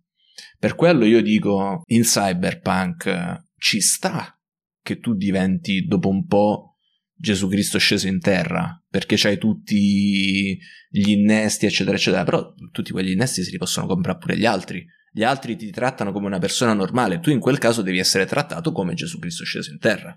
Se tu sei un personaggio diciamo di livello 10 su D&D, in D&D i livelli vanno da 0 a 20, se tu sei un personaggio di livello 10, tu puoi radere al solo una città senza nessun problema, teoricamente. Quindi se tu entri, le guardie ti guardano e, e si sciolgono da sole, non si permetterebbero mai di mh, mm, alzarti un dito contro. È la stessa funzione che ha la magicita in Final Fantasy VI, la materia in Final Fantasy VII, cioè sono strumenti narrativi che servono a spiegare il fatto che tu sei al di sopra degli altri, quindi ci deve stare un bilanciamento tra, tra te e il resto del mondo, perché se no non mm-hmm. hai soddisfazione dal punto di vista del, dell'avventura, tu stai facendo un'avventura e quindi perché se no il simulatore di vita è vado al lavoro, prendo più di X, Uh, sì, sì. Che ne so, penso a The Sims per dire una scemenza, no? Uh, tu puoi diventare genio del male, sì, ma cosa, cosa ti garantisce quello? Ti garantisce un perpetuare, un continuare a giocare, ma non ti porta a un obiettivo. Comunque un obiettivo serve. No, no, no, sì, certo, la, la, presenza, cioè nel senso GTA, è, a parte che se non sbaglio ci sta un gruppo di master che organizza degli eventi, però in genere è una roba sì, sì, sì, sì, sì, sì, sì, però comunque in linea di massima è una roba super player driven, cioè nel senso eh, cioè sono i giocatori che si creano le, i momenti di ruolo, capito, fra di loro. Sì, vabbè, c'è quello lì che dice io faccio la guardia, te magari fai il ladro, io faccio il venditore di armi, no? E te fai, diciamo, un po' la città, più che un RP, è una città viva perché ogni persona che potrebbe essere un NPC in realtà è un uomo. Poi ho visto gente che ha fatto tipo la marina militare, che quella secondo me è una roba veramente figa, bravi, bravi, bravi. Però, cioè, non è quel RP tipico. È un po' quello che era il concetto di mondo persistente alla base degli MMO, alla fine. Cioè, World of Warcraft tu sai che se spegni il mondo va avanti senza di te, quindi poi dovevi stare lì, infatti ci sono anche dei server di roleplay. Mo su Classic ci sono. Eh, Classic è molto divertente perché là, là, c'è un altro elefante nella stanza, ma non ho capito, ma quindi volete rilasciare di nuovo tutte le espansioni? O, cioè, o arriverete a un punto... Ora hanno fatto Burning Crusade, però secondo me possono fare to, Brat of the Lich King che è l'apice, ma poi basta, cioè, rimane lì, rimane, rimane la goliardata, perché se poi, cioè, se ricominciano di nuovo questo ciclo rilascio tutte le espansioni, quindi vuol dire che tra 15 anni saremo di nuovo a Shadowlands. Cioè non... Considerando che è Shadowlands. E esce Classic 2 che ricomincia di nuovo da capo. Eh sì. Eh, no, rob- Eh no sì. ma non penso che adesso che sono passati. È passato pure sotto Microsoft World of Warcraft, giusto? Non penso che prendano sta Raga, linea. io la vedete qui c'è sta la Frostmourne. Io ci spero. È perché sta in orizzontale. Qu- Questa è la punta della Frostmourne. E io ci spero, però l'andazzo è brutto, eh. Cioè, la, la Blizzard. Vabbè, che vuol dire? Mica so, mica so dei santi. Vabbè, ma Eh. mo è sotto Microsoft. Cioè, adesso. No, nel senso, mica fanno i miracoli, intendo. per- Cioè, però sai pure qual è il fatto? Sai qual è il fatto? Che la Blizzard delle cose belle mh, non c'è più, nel senso che non ci sono più i creatori. Non cioè, ci sta più. Non ci sono più le persone, sì. quindi non... Non ci stanno più le persone. Cioè, siccome non c'è stato un passaggio, ecco perché no, queste software house così grandi, questo è un altro problema, no? Ma una volta che chi ha fatto il eh, successo di una, di una software house smette di fare quel lavoro, ma poi sarà la stessa cosa, cioè il giorno in cui Kojima smetterà di fare giochi e si dedicherà al cinema perché si è annoiato, no? Ma Kojima Production sarà la stessa? No, perché comunque Io smetto di c'è giocare. più una roba. Ma lui in realtà l'ave- ce l'aveva un semi successore, però Porello è morto. Eh, praticamente eh, io l'ho letto, do- devo andare a riprendere il saggetto suo. C'era uno scrittore che aveva fatto il romanzo, credo, di Metal Gear, che era un suo fan, eh, ma collaboravano attivamente. Ah, ma quello che sta scritto sui meme e il libro. Quello lì. Ah, sì, Una sì, cosa sì, tipo sì, Shira, ho come capito, però adesso capito. non mi ricordo il Sì, nome. sì. Eh, però Porello è, Sì, sì, è sì, andato. ok, mi ricordo. Vediamo, oh, eh, comunque Kojima ha due figli, vediamo se gli insegna l'arte. Però la mia domanda era, no? Una volta che chi ha, ha fatto il successo di qual- de- della- de- dell'industria in questo caso smette di fare, no? la software house che ha fondato, comunque di cui ha fatto parte, sarà, sarà la stessa? Cioè è possibile, no? Questo, questo sarebbe interessante. Dipende da se fanno il passaggio di consegna, che è quello che è successo, che hanno provato a E fare, poi è intervenuto Nomura, tacci sua, senza nulla togliere a Nomura, bravissimo character designer, eccetera, eccetera, però è passato al lato oscuro. Eh, il potere gli ha dato la testa. È quello che è successo nel passaggio tra vecchia guardia e nuova guardia, tra Final Fantasy VI e Final Fantasy VII, cioè man mano se ne stavano andando. Hanno istruito la nuova guardia, Kitase, Nojima e Nomura e, e poi è andata come è andata. Io spero che adesso la terza ondata sia quella Certo. di- dei ragazzi di Final Fantasy Però XIV. appunto comunque cioè, sono, son cose sono cose diverse, no? Appunto, cioè nel Beh, ci senso aspetta c'è un futuro più che roseo se stiamo nelle mani loro, eh. Ma quello è inevitabile, tutto diventa diverso perché sono diversi i contesti storici, sono diverse le tecnologie, sono diverse le società anche Sì, solo sì, economicamente, sì, sì. cioè prima erano indie, adesso erano... Ma è diverso anche... No, però dico è normale che comunque che ha- c'è team diversi fanno, fanno cose diverse, no? Un po' come Naughty Dog che adesso sotto Drachman fanno cioè giochi che sono diversi rispetto a come è nata Naughty Dog, quindi con Crash Bandicoot e poi con Jack and Dexter, no? O Sucker Punch che è nata con Sly Cooper e che, non, con- che adesso fa Ghost of Tsushima.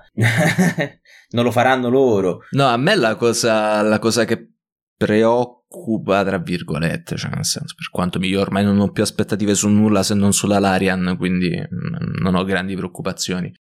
Eh, però è, è il fatto che vedo uscire sempre più reboot, remake, eh, recose e non vedo uscire robe nuove. E sta roba qua un pochino mi angoscia, cioè per esempio adesso hanno annunciato che stanno a fare Secret of Monkey Island dal direttore, dal creatore di Monkey Island. C'ha senso fare Monkey Island nel 2022? Ah no, eh. Questo, questo, questo, è, questo, è, interessante. Per me sì, perché Monkey Island forse ha meno senso fare avventure grafiche. Eh, non lo so, poi vedremo quando è uscito perché c'è Ron Gilbert, quindi è un po', questo qua è un po' tipo il... Dio sceso in terra pure lui. Eh no, cioè nel senso si sta un po' a togliere ospizio, capito? Perché poi dopo lui ha, dopo Monkey Island 2 è uscito, cioè il 3 e il 4 sono comunque ehm, e non sono fatti da lui, sono molto diversi e ehm, quindi mo lui sta a fare Monkey Island, ha detto che è il sequel di Monkey Island 2, quindi bisogna pure capire se vuole decanonizzare completamente eh, il 3 e il 4, vedremo, cioè lui... poi ricordiamoci che c'è sta sempre LucasArts Games là sopra, eh? quella, è, quella è una roba non da poco. Però accanto, accanto c'è Devolver, tipo il diavolo dell'acqua santa, capito? Eh, fa, fa, molto ridere. Infatti, no, sono curioso perché voglio vedere che cazzo esce fuori da Devolver e LucasArts Games con Ron Gilbert a capo di tutto, no? A capo creativo, vedremo. Sly Cooper non era un cartone, no? Sly Cooper è il gioco di lancio della Sucker Punch però era in uh, era in uh, come si chiama? In cell shading quindi aveva quindi aveva sì il, uh, l'aspetto cartunesco. Sì sì no ma volevano pure fare il cartone in verità eh. dopo... però per esempio un'altra cosa. Stamattina vedevo che hanno annunciato il remake di Max Payne Max Payne 2 Max Payne 3 eccetera eccetera. La mia domanda è cioè Max Payne aveva ah, senso sì, sì, perché sì. era, che cos'era, 2000? Era appena uscito Matrix ed era il primo gioco che si era inventato il bullet time. Sì, sì primi anni ma 2000. che tu mi metti adesso il bullet time, ma che me ne faccio? Cioè, che, a che mi serve? Sì. O ti inventi un gioco completamente nuovo e fai una cosa completamente diversa, ma purtroppo, secondo me, è, un, um, è, una cosa con cui prima o poi tanto dobbiamo fare. Ma non è vero, cioè, nel senso, semplicemente sono operazioni nostalgia che eh, sono son soldi facili. Il fatto è che sono soldi facili per aziende, cioè, in, un, in un'industria dove fare giochi costa sempre, costa sempre di più e dove osare, cioè fare roba innovativa, costa sempre di più. No, purtroppo il problema è che se cagni un titolo e non sei un mostro sacro, sei finito. Cioè, te chiudi baracca e burattini e vai a casa. Sì, sì, sì. Beh, boh, vedremo con The Witcher 4. La gente già sta. sta chi se lo compra.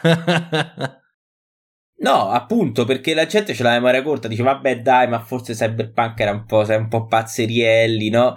Però, cioè, per me, io, io, io qui lo dico e qui non lo nego. E, cioè, io ho giocato prima Cyberpunk e poi ho provato a giocare The Witcher e io ho visto in The Witcher molti dei problemi che ci sono in Cyberpunk e quindi non mi stupisce così tanto per come è uscito Cyberpunk. No, certo, però devi capire che la loro immagine prima di Cyberpunk era noi siamo i paladini del gaming certo, fatto per certo, i gamers, cioè GOG e loro. Sì, sì, sì, a voglia, a voglia. E lì si sono bruciati la reputazione, cioè hanno fatto hanno fatto la stessa figura che ha fatto la Square Enix con tutti gli spin-off di, eh, di Kingdom Hearts, cioè stiamo lì a mungere. Sì, no, no, no, sì, però appunto, cioè la gente ha la memoria corta, quindi non è che se, se canni non sei, non sei finito.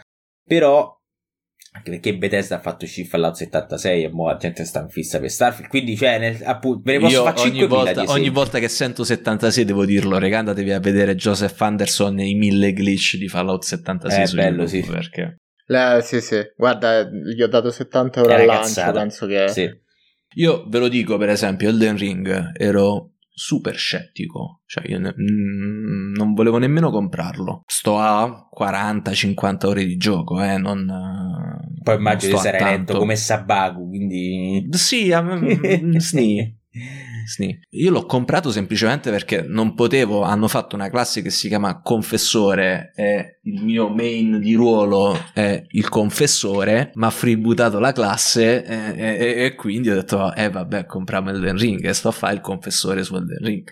Però perché si chiama proprio il confessore. Ma se no, io ormai ho mollato qualsiasi speranza e aspettativa cioè, do- dopo tutti questi esempi di tutte queste software house che si sono bruciate e non, non imparano eh, tutte queste delusioni. Boh.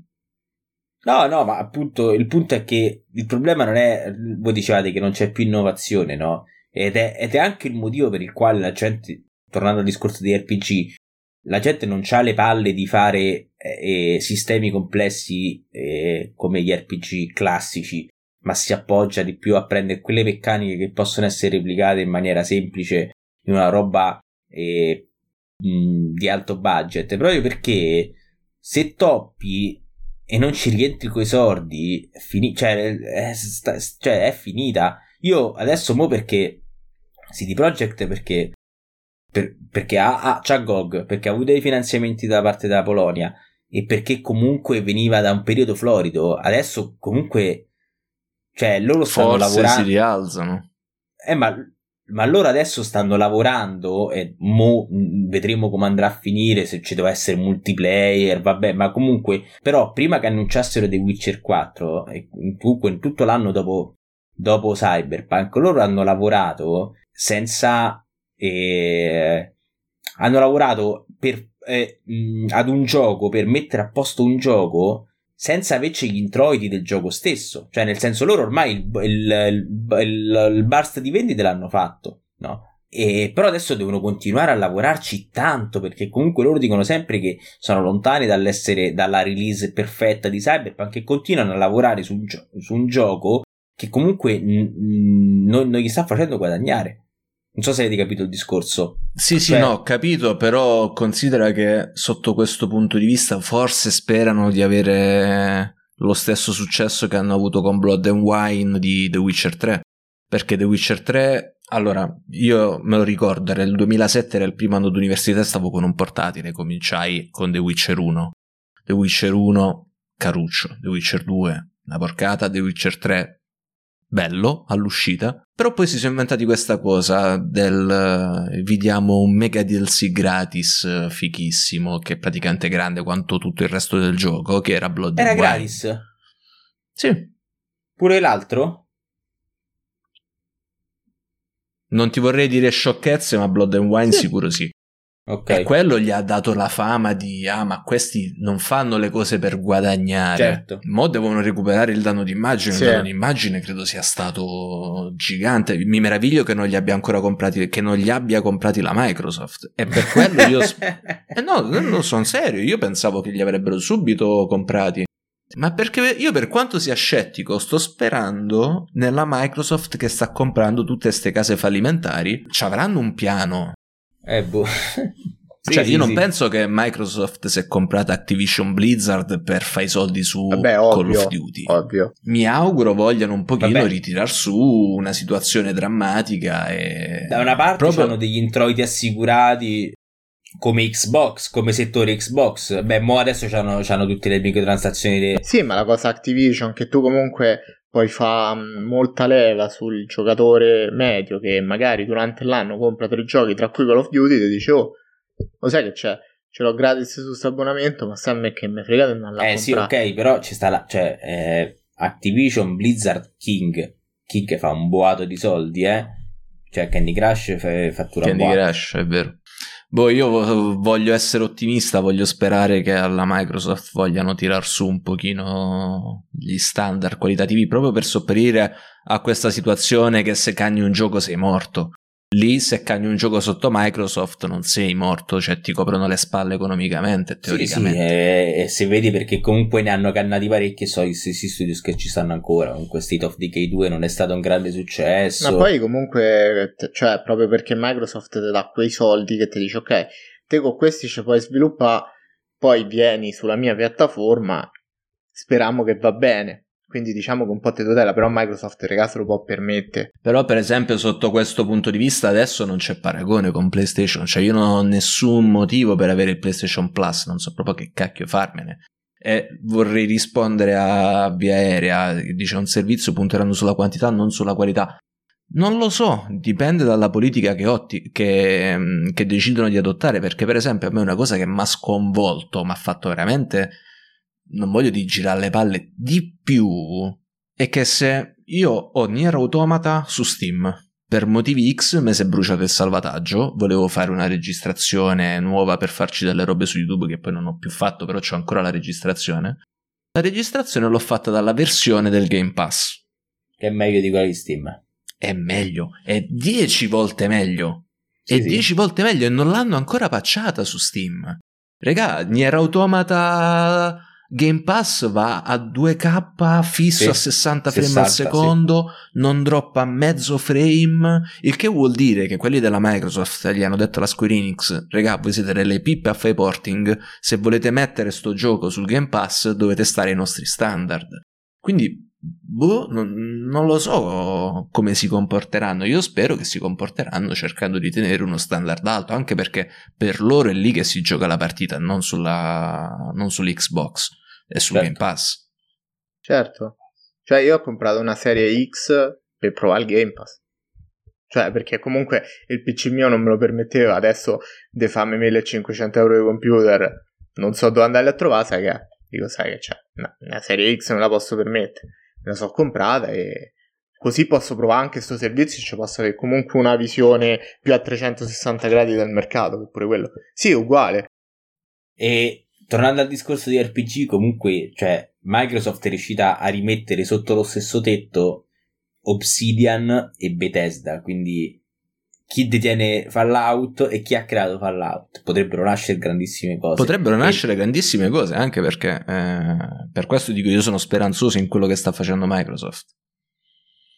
Sì, sì, sì.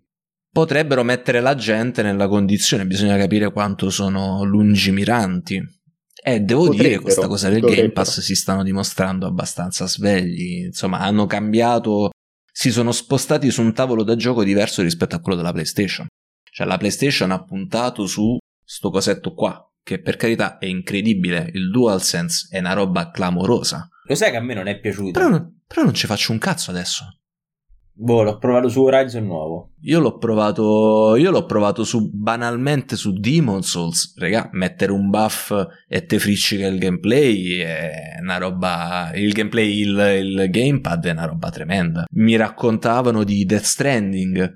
Che più hai peso sulle spalle, più sono duri i grilletti. Eh, è una roba incredibile. Cioè, io già così con quello Xbox avevo i crampi alle dita a portare i carichi. Figurati con questo che ti aumenta la, la resistenza in base al peso, è una roba incredibile, però non la stanno sfruttando. Perché non stanno a fare giochi. Eh, ma perché. Perché adesso non, non c'è un gioco che lo. Cioè, a parte Astro, ma è fatto apposta, cioè, ci credo che lo sfrutta al 100%. Però, cioè, come lo sfrutti una roba simile? Tipo, ad esempio, Cold War.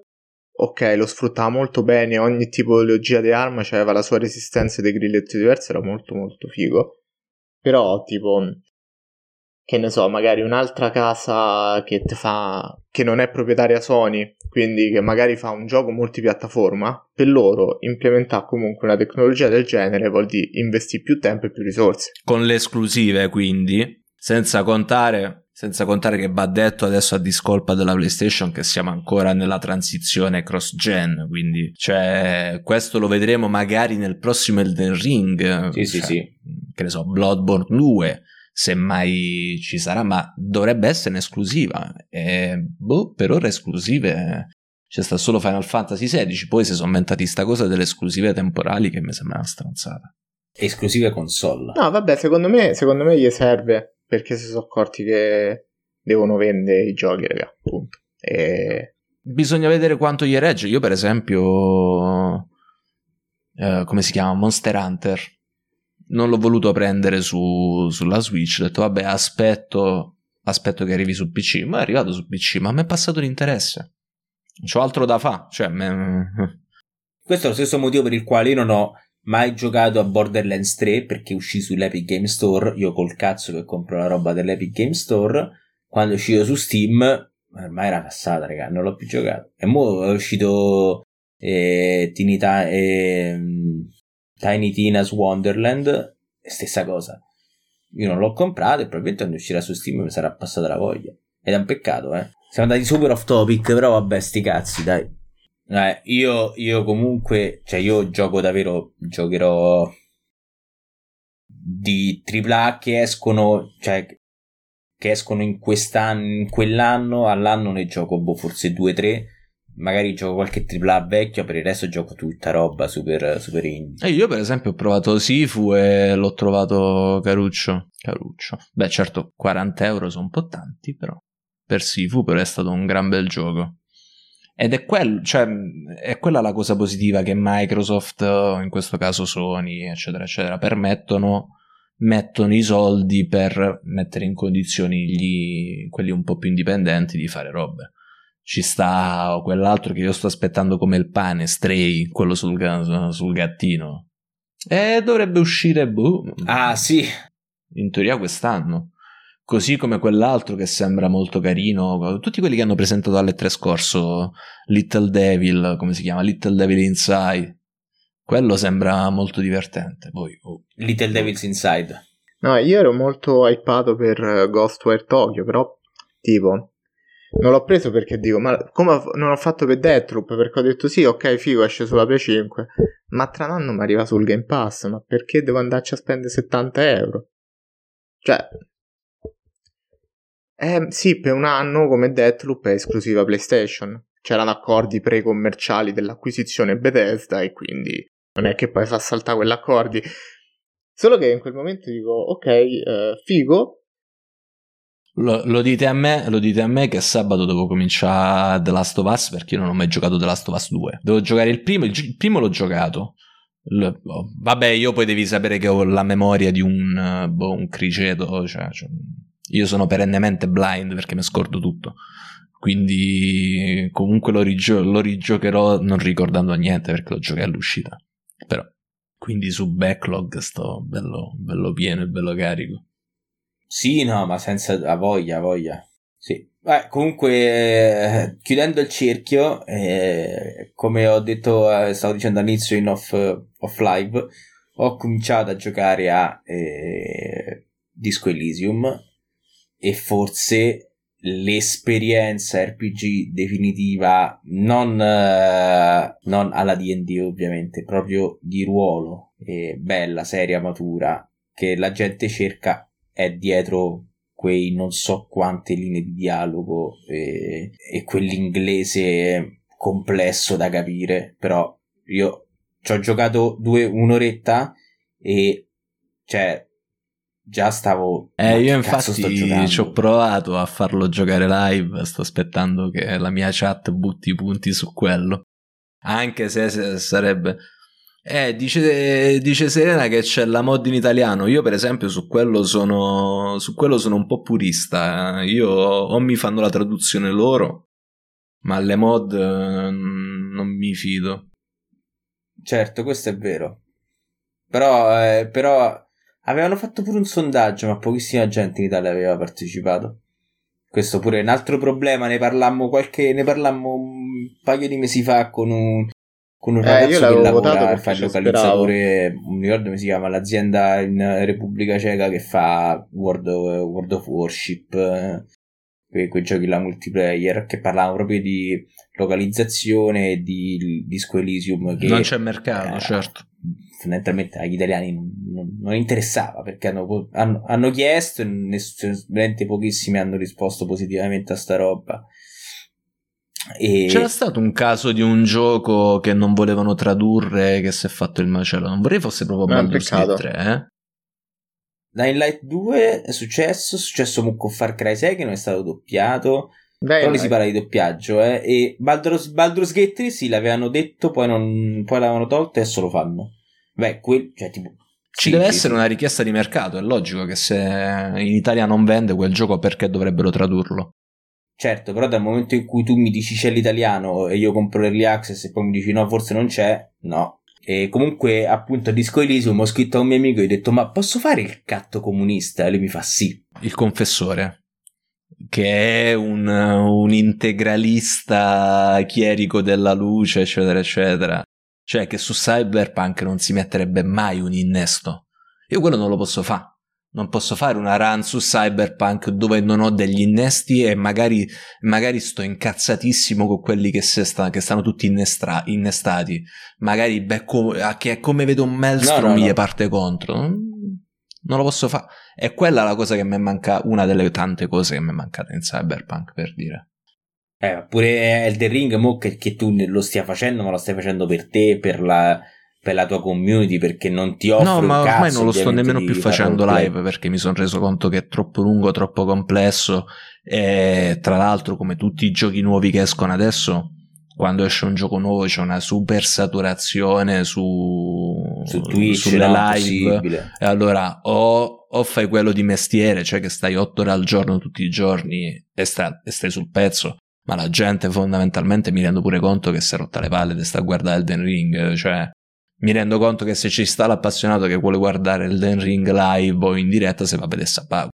Sì, no, no, ma sì, eh, questo è uno dei motivi per il quale abbiamo anche noi abbiamo rallentato con le live perché tanto non ci interessa, ci interessa più concentrarci sulla divulgazione e fare cose così perché poi per live di gameplay, soprattutto per i vari streamer, è l'inferno perché... cioè- Ma io guarda, continuo perché fondamentalmente mi diverto. ma sì, ma certo. Ma se ovvio. dovessi stare a guardare i numeri, mi rendo conto che insomma non c'è partita. Io perché lo faccio come hobby, non lo faccio da un. Però allo Sì, stesso no, tempo no, il sì. fatto che quando esce un gioco Ah, certo. c'è tutta questa saturazione, l'interesse dura una settimana e poi scema, che è il discorso i giocatori hanno la memoria corta, è pure un po' un peccato, perché mm, si, ab- si accorcia la vita, la vita dei giochi in una maniera terribile. Credo che comunque sia ancora in top il The Ring in questo momento, eh. Boh, non, non- non ho la più pallida idea, onestamente. Let's have a look. Anche perché, vabbè, Twi- Twitch è un casino. 88k, ovvi- ha perso, cioè c'ha un Vabbè, ma decimo è degli normale, ma spettatori che in c'era là, ok, però. top sempre. Sì, sì, sì, io, no, certo. io ho smesso di guardare le statistiche perché io, per esempio, quando apro la mia home di Twitch mi dà sempre in top World of Warcraft. Ma dove? In America? In America sì, ma qua.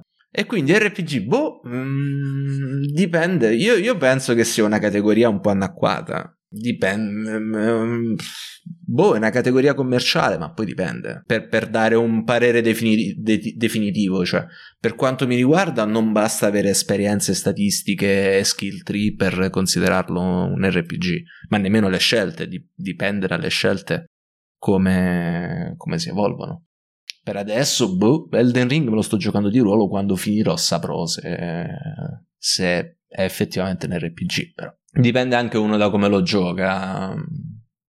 Sì, ma appunto, no, il, il discorso qual era, no? Eh, RPG, eh, perché appunto, come abbiamo detto all'inizio, RPG vuol dire tanto e l'RPG puro è, di base è il CRPG alla D&D, eh, ma ovviamente l'SRPG vuol dire anche statistiche, vuol dire, cioè vuol dire tanto e quindi... Se vogliamo contare quelli classici alla D&D, c'è sta la, la Arian, ci stanno quelli di Pillars of Esatto, Eternity. sì. Chissà, dia- mi dispiace per Diablo, regà, cioè... Perché quello è tutto un altro settore che sta morendo, cioè io vedevo youtuber che campavano solo di quello, tutti i giorni, build su build per fare il tormento 100 di, di Diablo e adesso più niente perché la Blizzard è zompa per aria. Oppure gli MMORPG, quelli ormai sono un altro grande genere in declino però. E dicevo, eh, pure, pure, pure su quello abbiamo fatto spesso tanti discorsi. Mo adesso c'è lo eh, Path of Exile e lo Stark che si... Eh, Vero, Path of Exile ne ho, ne ho sentito tanto parlare anch'io. si Path of Exile è più un Diablo-like e lo Stark eh, è un mix, cioè nel senso è isometrico, e, però è sì un MMORPG. MMORPG, raga, sta un bivio, eh, non lo so, ne abbiamo parlato. Ma probabilmente ancora una volta è semplicemente una questione storica. una crisi di Cioè, identità un pochino. Potrebbe essere semplicemente una questione storica. Cioè, il bello di World of Warcraft era becca gente online quando il massimo dell'online era MSN. Adesso puoi beccare gente online stando in chat su Twitch, quindi che senso c'ha stare in un mondo simile World of Warcraft? Ha perso la sua funzione primaria, che era quella di giocare insieme ad altra gente. Ormai è, è più difficile giocare senza altra gente che con altra gente, quindi potrebbe essere una roba che non c'ha più senso di esistere.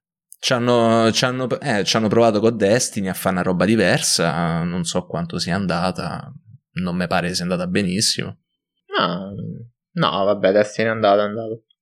Il primo è andato, be- il primo è andato bene, bene. Poi, senza contare che come, come genere gli MMO hanno un requisito fondamentale, ci devi stare tutti i giorni, è un lavoro.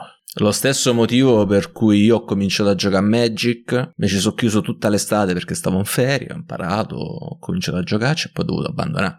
Perché se non stai sul pezzo giorno per giorno, uscita per uscita, eccetera, eccetera, si può fare. Certo. E ragazzi, quindi io direi che possiamo chiudere qui. è stato molto interessante. E aspettate, qualcuno aveva detto. Nick aveva detto una cosa e secondo me è una chiude. Vuol dire RPG, vuol dire tutto e vuol dire niente. Dipende a chi glielo dici. Perché è una roba vasta. E qui sì, ci rifacciamo al discorso dei generi che abbiamo affrontato a inizio live.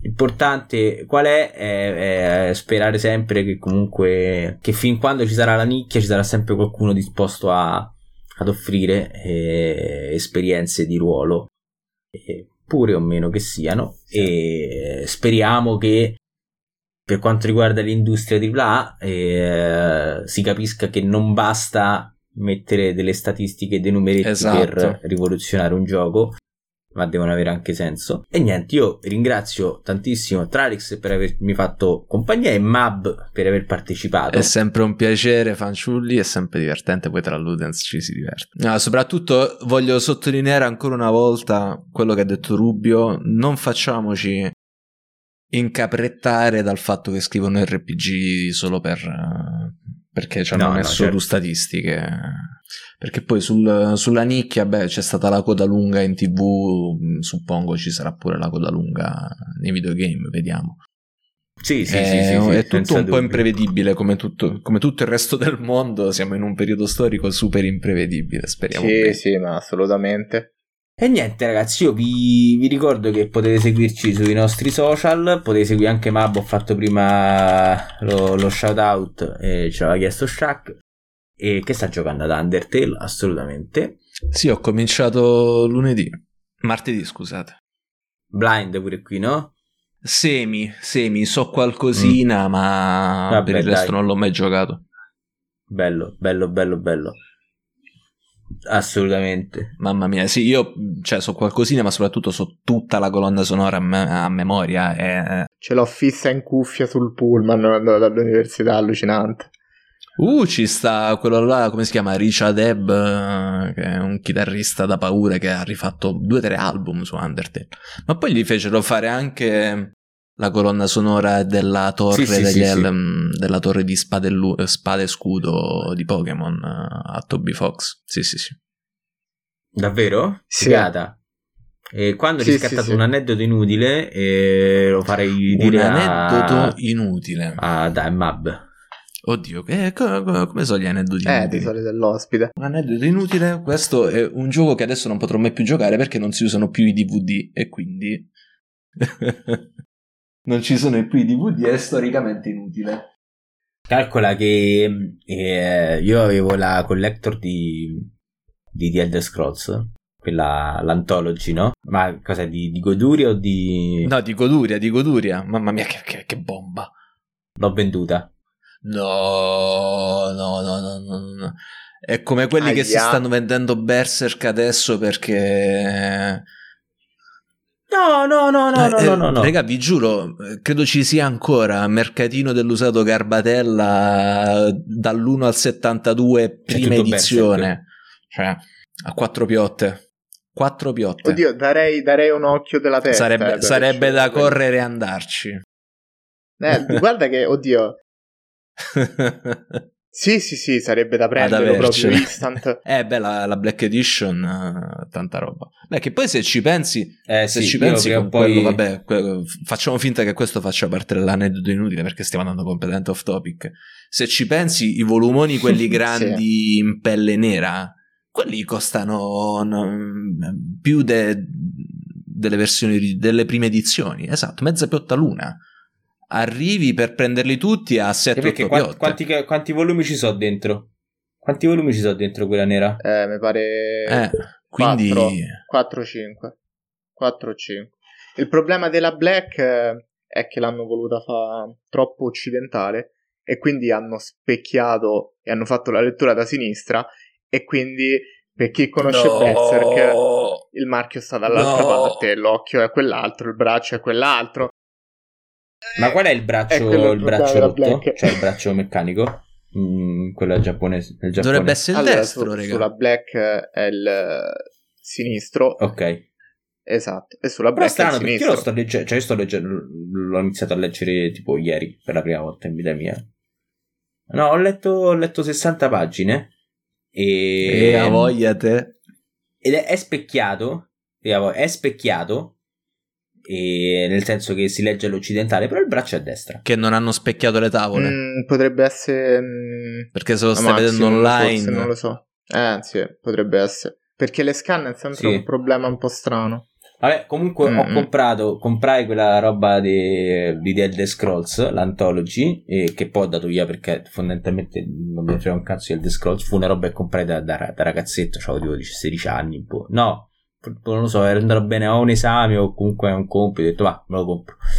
E, e c'erano tutti i CD di tutti i giochi, tranne Skyrim, che c'era, C'era il codice di Skyrim. Che, che, c'era il pezzo che di carta merda, col mamma codice. mia, io queste cose le odio. Che non ho potuto riscattare perché mia madre buttò in uno dei suoi Raptus da polizia di primavera che l'avevo poggiato lì e l'ha buttato quindi Skyrim alla fine l'ho anche comprato I, I feel you. e Ti capisco. sì. A me mi ha Sì. buttato il Master System, fai tu. Eh. mia nonna la PlayStation 1 mi ha buttato vabbè Io ce l'ho ancora, aerogra- serigrafata di Kenshiro. Dovrei tirarla fuori. Che era di mio Ma padre. io sono molto bellissima. contento di avere i CD di World of Warcraft stanno dietro Final Fantasy 8. I- ma Esatto. i box quelli delle Eh, no, a box dove? dell'originale, del Vanilla. Mhm, Di, Ah, qua- di quando l'ho presi la, la primissima volta. pensa c'ho, c'ho un amico che li ha tutti in doppia copia cioè ce l'ha normale e ce l'ha in celofanato È, è un tunnel, un tunnel. Era un, per fortuna era un tunnel. Sì, sì, sì, World of sì. Warcraft. Adesso Era, ormai sì. sono riuscito a uscirne. Io ancora uno SNES a casa di mio padre, dice Shaq. Sì, vabbè, poi un giorno magari ne parliamo pure di, di retro gaming. eh, che è roba che Quando proprio a me volete. non mi tange perché appunto Io sono qui con un bel RetroTink 5. tocca. Sì, sì, sì. te- andiamo, a, andiamo a scavare eh, bene nelle, nelle cose. nelle- Quello è un mondo complicatissimo. Cantine. retro gaming. Eh, voglia, voglia. Seretti e teli stretti. E vi ringrazio ancora a tutti. E grazie a tutti quelli che sono passati. E ci vediamo alla prossima. Grazie a tutti. Bella, bella. Ciao raghi, ciao ciao.